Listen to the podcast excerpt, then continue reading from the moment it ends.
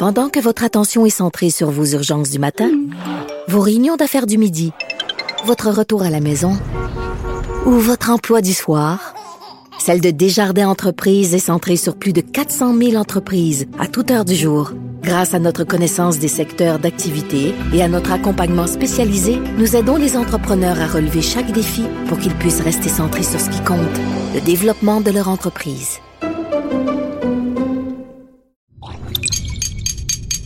Cube Radio. Il connaît tous les dessous de la politique. L'économie, la santé, le transport. Antoine Robitaille. Là-haut sur la colline. Cube Radio.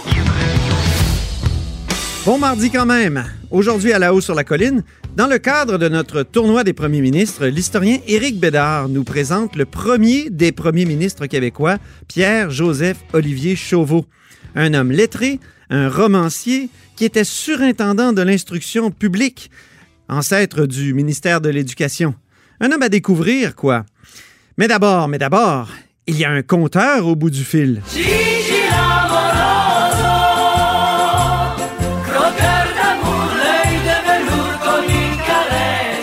Bonjour Jean-François Gibault. Hey, bonjour Antoine. Notre compteur et accessoirement directeur de la recherche à QMI. Euh, Jean-François, nouvelle importante, Air Canada souhaite que le gouvernement fédéral l'empêche d'avaler Air Transat. Mais qu'est-ce que oui, Antoine. oui, Antoine, quelle ironie, quelle ironie de voir qu'Air Canada demande maintenant au gouvernement fédéral de bloquer la transaction par laquelle elle voulait se porter acquéreur d'Air Transat. Écoute, Antoine, c'est drôle, mais c'est pas sorcier. Euh, les, les dirigeants de d'Air Canada qui, au mois d'août, hein, avant la COVID-19, avaient offert 18 dollars l'action aux actionnaires de Transat pour qu'ils acceptent de déposer leurs actions, c'est-à-dire qu'ils acceptent de vendre à Air Canada euh, leur, leur part euh, d'Air Transat. Et là, aujourd'hui, ils sont pris avec cette offre-là. Ils sont pris avec une offre à 18 dollars alors que l'action d'Air Transat euh, ça transige à 5,88 là, dans, dans les dernières heures. Alors là, ils savent tout quoi faire. Et là, ils sont rendus vraiment à demander euh, au gouvernement fédéral de bloquer la transaction, dans le fond, euh, parce que le fédéral examinait le côté monopolistique. Il y a un bureau de la concurrence à Ottawa dont c'est le rôle de protéger les consommateurs. Et là, comme la fusion Transat et Air Canada, évidemment, venait concentrer le marché, surtout dans certains segments, là, pensons par exemple vers l'Europe, ou les destinations soleil, ben, euh, le, bureau de la concurrence devait déterminer si les, les consommateurs n'allaient pas, dans le fond, en souffrir avec une hausse de prix. Et là, donc, de voir aujourd'hui Air Canada dire au gouvernement fédéral, ah, vous savez, vous pourriez bloquer la transaction, puis ça serait pas plus grave. Soudainement, Ben, euh, soudainement, là, ils se disent, on était peut-être euh, à veille de faire un geste monopolistique. Ah, qu'on se sent coupable. Ah, mon Dieu. eh oui, eh oui, qu'est-ce que ça ferait pas? Donc, 18 l'action qu'ils vont devoir payer euh, si le processus allait jusqu'au bout. Et ça, ben, c'est, c'est, c'est, c'est d'autant plus ironique, je dirais, que c'est dans un contexte où Air Canada refuse de rembourser les consommateurs qui leur ont acheté des billets. Ah, ça, Et tu l'as dit, c'est terrible, ça. Puis même l'Assemblée nationale, j'étais content, là, a pris position, a, a adopté une motion, euh, quoique le gouvernement, là, M. Fitzgibbon, euh, notamment, le ministre, euh, était un petit peu euh, ambigu sur cette question-là, si je puis dire. Mais en tout cas, ils ont voté pour la motion de l'opposition qui disait il faut rembourser les gens qui ont acheté des billets et je dois déclarer mon intérêt ici. J'avais acheté des billets pour l'Europe.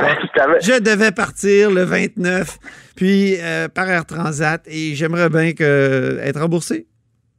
Ben, disons que moi, regarde Antoine, on va régler ça. Moi, j'ai pas d'intérêt, j'avais pas de billet d'acheter. Mais le, le, un des grands, des, parce qu'il y en a, plusieurs, écoute, un des, des autres paradoxes qu'il y avait, c'est qu'évidemment, quand une compagnie comme euh, Air Canada reçoit un support spécial de l'État à cause de la, crise du coronavirus, ben là, ben, à un moment donné, on peut se demander est-ce que le gouvernement doit verser des sommes très importantes à euh, Air Canada, qui, elle, après ça, va tout simplement dire aux consommateurs, ben, je suis désolé, j'ai pas les moyens de vous rembourser, puis on pourrait faire un échange de billets, puis différentes conditions s'appliquent. Alors, le gouvernement fédéral était certainement en position de dire, écoutez, si vous si vous vous abreuvez à, l'État, ben vous allez devoir faire prendre soin des consommateurs comme ça se fait ailleurs, d'ailleurs dans, dans, le monde.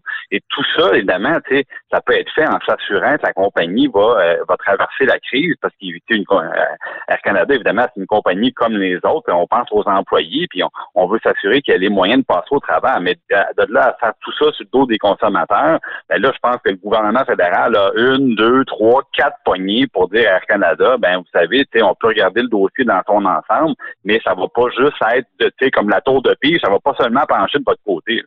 Ah oui, exactement. Donc, euh, Air Canada qui, qui, nous fait rire ces temps-ci, euh, doublement. Euh. ben, c'est même, on, peut rire aussi du fait qu'ils continuent à, vendre des billets là en ligne. Hein. On peut s'acheter un billet pour l'Europe demain matin. Puis, bon, j'avoue que faudrait être un peu naïf pour se magasiner un voyage de ce temps-ci sans avoir une, une, des, une des raisons d'exception autorisées. Là. mais quand même, je veux dire, de, de, simplement le, fait qu'ils laissent aux gens la possibilité d'acheter pour peut-être se rendre compte par la suite que ça sera pas possible de voyager, ben euh, on peut se, on peut se questionner là-dessus. Ceci dit, Antoine, euh, le, le, je voyais que les autorités internationales ont commencé à préciser là un peu que, comment va être notre nouvelle réalité dans les aéroports et ça va changer. Ah oui? Euh, on se rappelle, on, ben oui, on se rappelle tout le monde hein, le, des, attentats du 11 septembre 2001. Le monde a changé dans les aéroports parce que soudainement, on devait voyager plus léger, on pouvait pas apporter des liquides en grande quantité évidemment pas d'objets contondants. Il y a plein de restrictions. Ça a été graduel. Ça s'est fermé tranquillement jusqu'à nos talons de souliers. Là. Ben, on avait, il fallait montrer, euh, fallait montrer talon blanc comme on dit. Oui, montré talon blanc dans les files d'attente. Bon, ben là, imagine-toi, Antoine, le monde va changer encore un peu parce que les, mesures de contrôle sanitaire vont s'ajouter aux mesures de sécurité. Alors, préparez-vous là au fil d'attente parce que là, il va y avoir des prises de température et on, va vous poser des questions sur votre état de santé. Et évidemment, le port du masque va être obligatoire et là, il y aura des nuances parce que pour le moment, Transport Canada, c'est le port du masque à certains endroits de l'aéroport, évidemment dans l'avion avant d'embarquer. Euh, du côté de, l'Organisation euh, internationale de l'aviation civile, là, on dit que ça devrait même être obligatoire dans tout l'aéroport en plus de l'avion. Mais bon, c'est pas la fin du monde. Mais ce que ça veut dire, c'est que les gens qui auront des très longs vols à faire vont devoir porter le masque pendant des très longues périodes. Puis là, on peut se voir en train de détacher une oreille pour prendre une bouchée de notre repas dans l'avion puis remettre ça après. Euh, ça, sera, ça va être moins plaisant qu'avant. Il va y avoir du, plexiglas partout. Hein? Il va y avoir du plexiglas partout? Bien, évidemment, les, euh, les, les, employés vont, euh, vont devoir être protégés aussi, puis euh, possiblement qu'on va devoir aussi passer par la petite machine ronde là, qui fait le, le qui fait la vérification des objets qu'on pourrait avoir sur, sur, nous. Avant, il y avait un employé, des fois, qui, qui pouvait il pouvait euh, faire son travail en tâtant, tout simplement, nous demandant de lever les bras, écarter les jambes, puis vérifier, bon, pour être sûr qu'on n'a rien dans nos poches. Puis il y avait l'alternative qui était l'espèce de scanner. Moi, j'ai l'impression que le scanner, il va se faire aller dans les prochaines années, là, parce ah qu'on ne pourra plus avoir de contact direct comme on connaissait. C'est là qu'Air Canada devrait investir, dans les compagnies de scanners. Oui, Au lieu d'acheter Air Transat. Il, va, il, pourrait, il, pourrait, acheter une compagnie, de, une compagnie de sécurité ou une compagnie de scanner. Peut-être que ça serait un, meilleur placement, mais bon. Comment on appelait ça dans le temps? Une, euh, le trip en gestion, c'était l'intégration horizontale. Alors, c'est ou verticale, je me souviens plus. Les ben, compagnies achetaient tous leurs fournisseurs. Ben ça, c'est de l'intégration verticale, mon cher Antoine. Ah, c'est vertical on, achète nos fournisseurs et puis le, si jamais on vend pas un produit fini, ben, on peut acheter en dessous les, gens qui vendent le, qui fabriquent le produit qui est vendu au détail. Par exemple, c'est de l'intégration verticale, ça, où on, essaie de faire des gains dans toutes les étapes de la chaîne de, de, prise de valeur d'un produit. Euh, ben écoute, on verra bien, on verra. D'abord, je pense que c'est le fédéral qui va devoir répondre là-dessus. Et euh, ben, les consommateurs, espérons qu'ils ne seront pas oubliés. En tout cas, ça serait drôle que le fédéral dise ben, finalement, c'est bien correct. Vous pouvez acheter. Ben, c'est que si le fédéral dit non, ben, ça va être plus dur de dire oui dans un an, deux ans, trois ans, parce que les choses changent rapidement. Ça, c'est ce que c'est ce qu'on peut apprendre avec euh, avec un peu de recul. Alors, c'est sûr que si Air Canada demande euh, au fédéral de bloquer la transaction, ben ils vont devoir faire bien attention aux motifs qu'ils vont invoquer, parce que ces motifs-là pourront pas changer dans le futur. Exactement. Merci beaucoup, Jean-François Gibault. Merci, Antoine. Notre compteur et accessoirement directeur de la recherche à QMI. Vous êtes à l'écoute de là-haut sur la colline. Pendant que votre attention est centrée sur vos urgences du matin, vos réunions d'affaires du midi, votre retour à la maison ou votre emploi du soir, celle de Desjardins Entreprises est centrée sur plus de 400 000 entreprises à toute heure du jour. Grâce à notre connaissance des secteurs d'activité et à notre accompagnement spécialisé, nous aidons les entrepreneurs à relever chaque défi pour qu'ils puissent rester centrés sur ce qui compte, le développement de leur entreprise.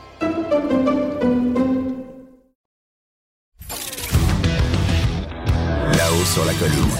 Une entrée privilégiée dans le Parlement. Cube Radio. Parlons maintenant du premier premier ministre du Québec qui n'est pas dans notre tournoi parce que, évidemment, on se borne au 20e et au 21e siècle.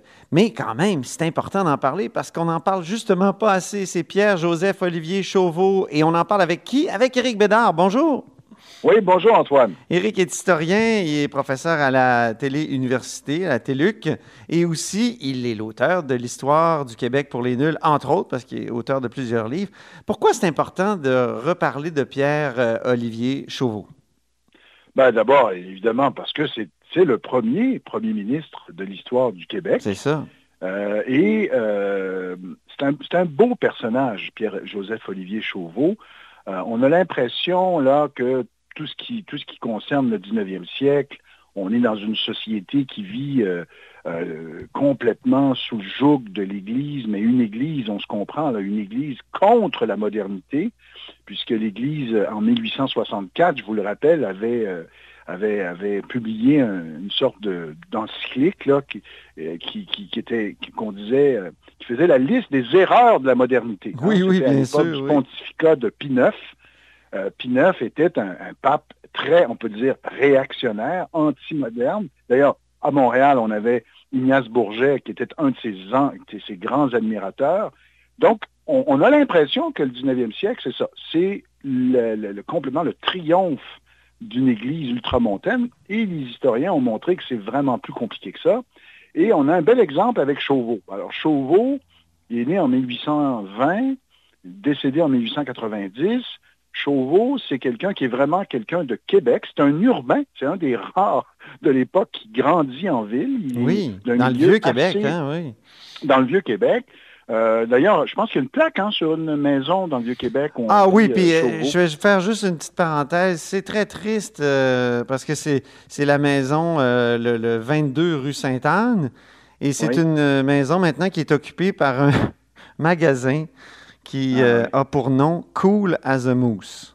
Ah mon Dieu. Ah, c'est bon, tellement déprimant. Il y a un côté au Vieux-Québec un peu comment on appelle ça, là, les manteaux euh, Canada Goose, tu sais? Ah oui. Oui, il y a un petit côté Canada Goose, une tendance ah. dans le Vieux-Québec qui est vraiment déprimante à cause du tourisme. Puis ça nous fait oublier, justement, le, le, le 22 euh, rue euh, Sainte-Anne. Alors que les touristes veulent voir une ville française. Ben hein? oui, c'est ça. C'est absurde. Devant, devant sa maison, il y a la rue, euh, effectivement, Chauveau, qui, qui, qui descend là, vers, vers la côte de la fabrique.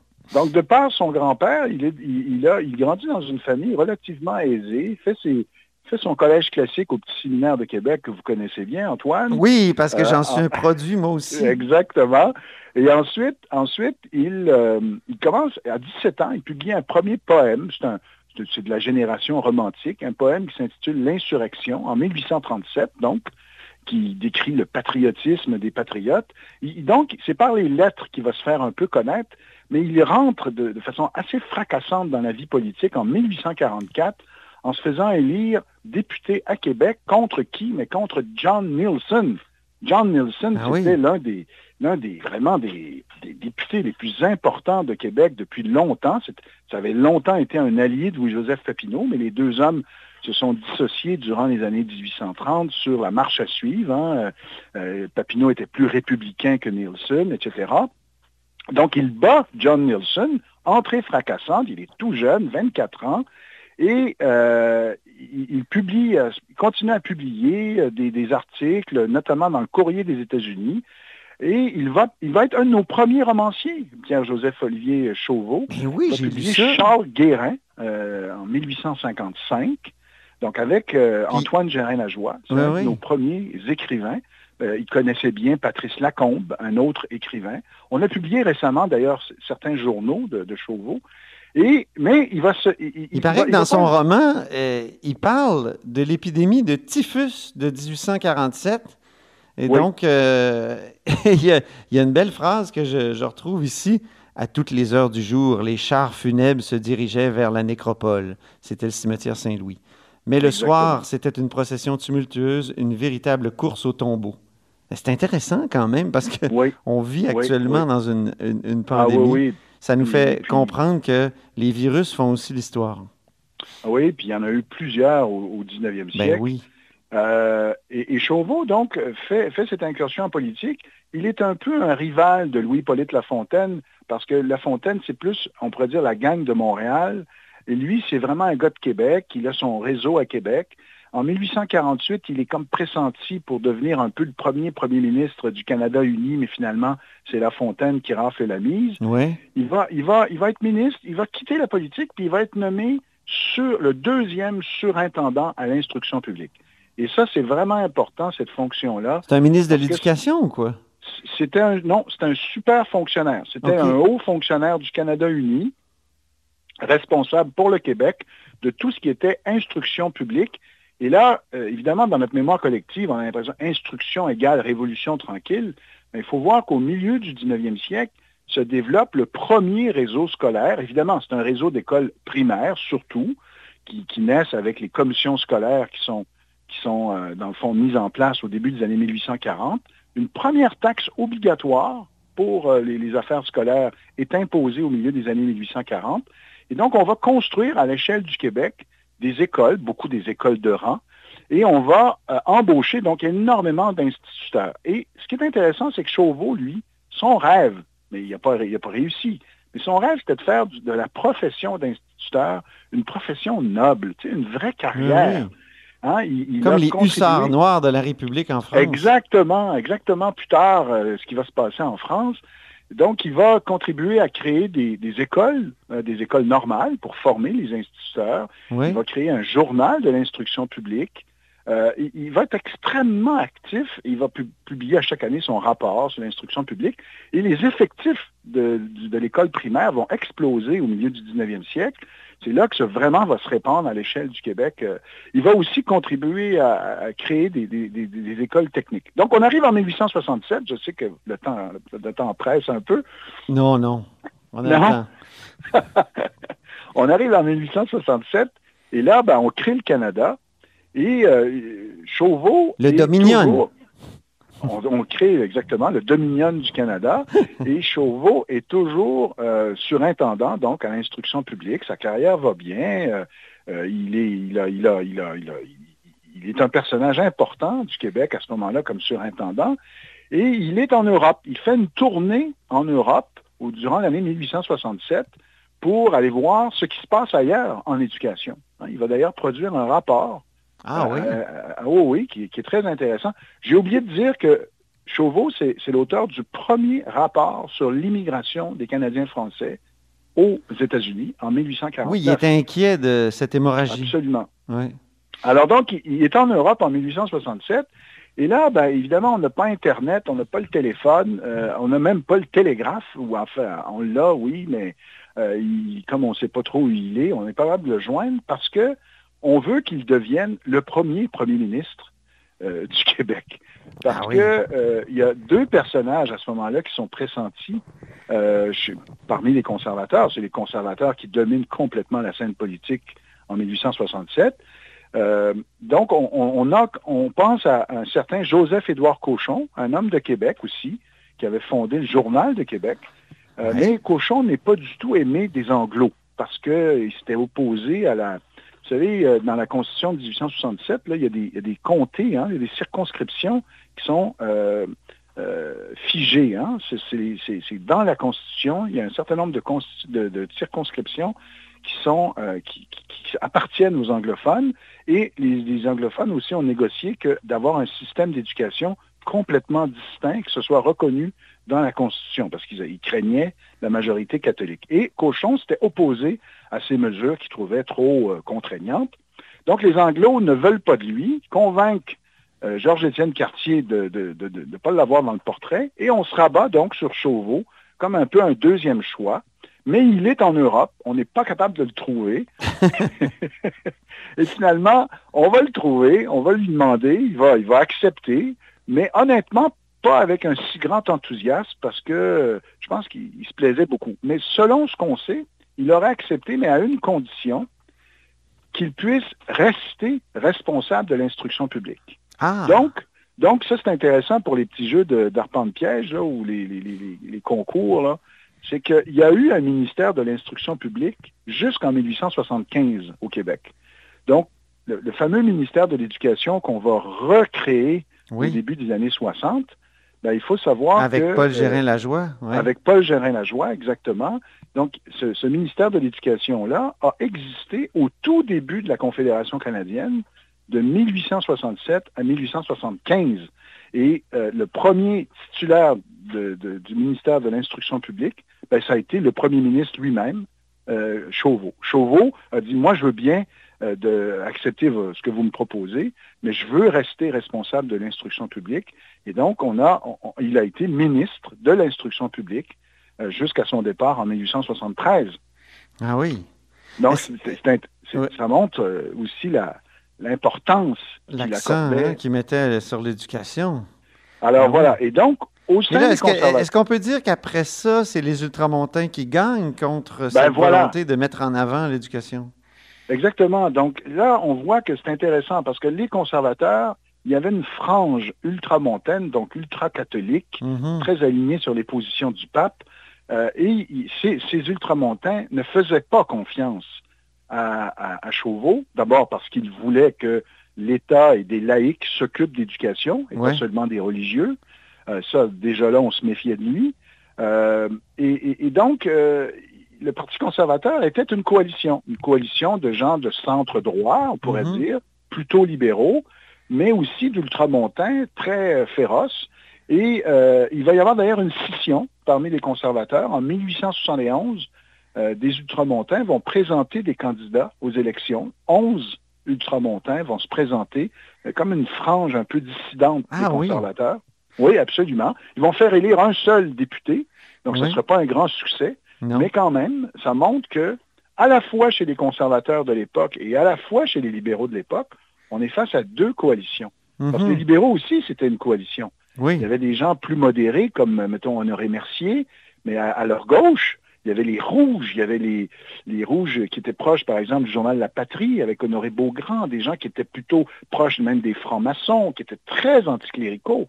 Ah Donc, eux aussi formaient une forme de, une sorte de coalition. Euh, mais les conservateurs aussi, c'était une coalition. Et, mm-hmm. et, Chauveau, clairement, était du côté plus centriste, plus libéral, euh, euh, et, là, on voit, tu sais, que bon, et, donc il, va se il va il va se faire élire euh, aux premières premières élections législatives de 1867. les conservateurs remportent, je pense, 55 sièges des 65. Donc c'est une grande, c'est un raz de marée. Mm-hmm. En 71, ils sont réélus. Mais là, en 73, Chauveau est, est critiqué par cette frange ultramontaine par des, éléments. Euh, et puis, il semble que ce n'est pas, pas été le premier ministre le plus euh, euh, dévoué à sa tâche. Il trouvait ça difficile. bon. Ben, Donc, c'est un lettré qui avait envie d'être dans son cabinet à écrire, peut-être. C'est exactement ça. Dans, dans une vie, dans une autre vie, à notre époque, Chauveau aurait probablement été professeur de lettres. Ah oui. Euh, il, a, il a terminé sa carrière. Euh, il a été un petit peu au Sénat, mais ça n'a pas fonctionné. Il a tenté un retour en politique, il s'est fait battre, euh, parce que les, libéraux étaient revenus au pouvoir après un scandale du Pacifique. Donc, il a terminé sa carrière à la faculté de droit de l'Université Laval de Montréal, parce qu'il avait déménagé entre-temps ah. à Montréal. L'université qui est devenue l'Université de Montréal par après qui est devenue l'Université de Montréal durant officiellement en 1921, mais pendant longtemps, pendant presque 50 ans, ça a été une succursale euh, de l'Université Laval, euh, aux grandes dames de Monseigneur Bourget, l'évêque de Montréal, qui, voulait sa propre université. Ah oui. Euh, et donc, il a été professeur de droit et il a été doyen de la faculté de droit jusqu'à son décès en 1890. C'est un homme qui a été secoué par des drames personnels, mais comme c'était souvent le cas, il a perdu plusieurs de ses enfants. Deux de ses filles Il y sont en a eu sept, hein, je pense. Euh, Oui. Euh, deux de ses filles sont mortes en, en bas âge. Euh, il a eu des problèmes d'argent aussi, puisque c'était pas très payant, hein, être premier ministre du Québec au début de la Confédération. Il, il a dû vendre une partie de sa bibliothèque. Il- bon, c'était une situation difficile pour lui. oui. Mais, mais voilà. Donc, Tu on sais, voit que, donc tu un- sais qu'il est dans les 10 euh, premiers ministres qui sont restés le plus longtemps au pouvoir. Il est neuvième. Ah ben, vous avez pas 2054, 2054 jours au pouvoir. Il est juste devant Lucien Bouchard, qui est dixième, qui est resté 1865 jours au pouvoir. Intéressant. Le premier, c'est. Maurice Duplessis avec 6655 jours. Ah oui. hein. Oui. Mais c'est bien, mais c'est surprenant sur 33, là. Euh, Donc, euh, Chauveau est, est- est quand même huitième. Ben, je n'avais pas réalisé. C'est vrai qu'après, il va être, euh, il va être, il va, ses successeurs vont pas rester longtemps en poste. Il va y avoir Non. un certain Gédéon Ouimet qui est passé un peu inaperçu. Ensuite, Boucher de Boucherville. C'est lui, Charles Boucher de Boucherville, qui était un peu comme lui aussi un homme de lettres, Ouais. mais qui va, lui, abolir le ministère de l'Instruction publique euh, en 1875. Aïe, Donc, il va aïe. se plier, euh, dans le fond, aux, aux demandes de- de- de- des évêques euh, et, et notamment de la frange ultramontaine. Euh, et, voilà. Donc, euh, mais je trouve que c'est un, beau personnage. C'est un personnage Chauveau qui s'est énormément dévoué à la cause de l'éducation, euh, qui, a, qui a résisté à cette clé- cléricalisation hein, de l'éducation, qui a tenté de résister, qui a, qui a voulu que des laïcs euh, s'engagent, Tu me donnes envie de lire son l'instruction publique en Canada, qui est disponible Oui. sur euh, BANQ numérique. C'est, euh, c'est un petit peu soporifique. Euh, moi, j'ai été obligé de le lire. C'est un peu soporifique parce que c'est beaucoup des, des dates, des, des, des chiffres, Ah, statistiques, plus qu'un récit hein, en continu. Donc, on est mieux de lire ses, ses romans. On est mieux de lire, oui, en effet, son Charles roman. Guérin. Oui. Son roman, je pense qu'il n'en a écrit qu'un, euh, Charles Guérin, mais, mais c'est vrai que euh, je me suis longtemps demandé euh, pourquoi il n'y avait pas de biographie intéressante de Chauveau, oui. mais j'ai compris, j'ai compris. Ah oui? parce que j'ai été lire ses papiers privés euh, pour un, bon, une thèse que j'avais fait, faite au début du siècle, Pour tes réformistes, oui. mes réformistes, et puis j'ai compris, c'est illisible. Son écriture est illisible. Vraiment, là, ça Ok. prend une patience de moine. Il écrivait comme un médecin. C'est épouvantable. Épouvantable. Euh, j'ai, j'ai- je suis tombé sur des carnets euh, qui sont intéressants quand j'étais capable de décrypter là, ce qu'il écrivait, mais euh, passer, mettons, une couple d'années à, à décrypter, c'est, ah, c'est vraiment la croix et la bannière. C'est l'avantage de- d'écrire sur un clavier. Hein, pour, pour la postérité, peut-être que c'est mieux comme ça, Eric. Euh, c'est peut-être mieux Si on a ça, accès au courriel quand même, parce que c'est pas toujours Ben, évident. mais hein. j'ai hâte de voir pour si on va pouvoir conserver. Je ne sais pas vous, Antoine, mais moi, euh, je fais le ménage de mes courriels assez souvent. Euh, Je garde pas tout. puis j'imagine que nos, nos décideurs nos, nos- font la même chose. Est-ce qu'ils... Non, je Ah, mais je pense que les décideurs euh, doivent archiver une partie des courriels. Je peux pas croire. Mais écoute, c'est un beau sujet. Oui. Et, et da- et merci infiniment, Eric, pour euh, nous avoir présenté Pierre-Joseph Olivier Chauveau, euh, qu'on a, découvert parce qu'il faut le dire, il n'est pas très connu, malheureusement. Non, en effet. Alors, c'est Eric, c'était Eric Bédard qui est avec nous, historien, euh, professeur à la télé-université et auteur, entre autres, d'histoire, de l'histoire du Québec pour les nuls. Vous êtes à l'écoute de La Haut sur la colline. Cette émission est maintenant disponible en podcast. Rendez-vous dans la section balado de l'application ou du site cube.radio pour une écoute sur mesure en tout temps. Cube Radio, autrement dit. Et maintenant, autrement écouté.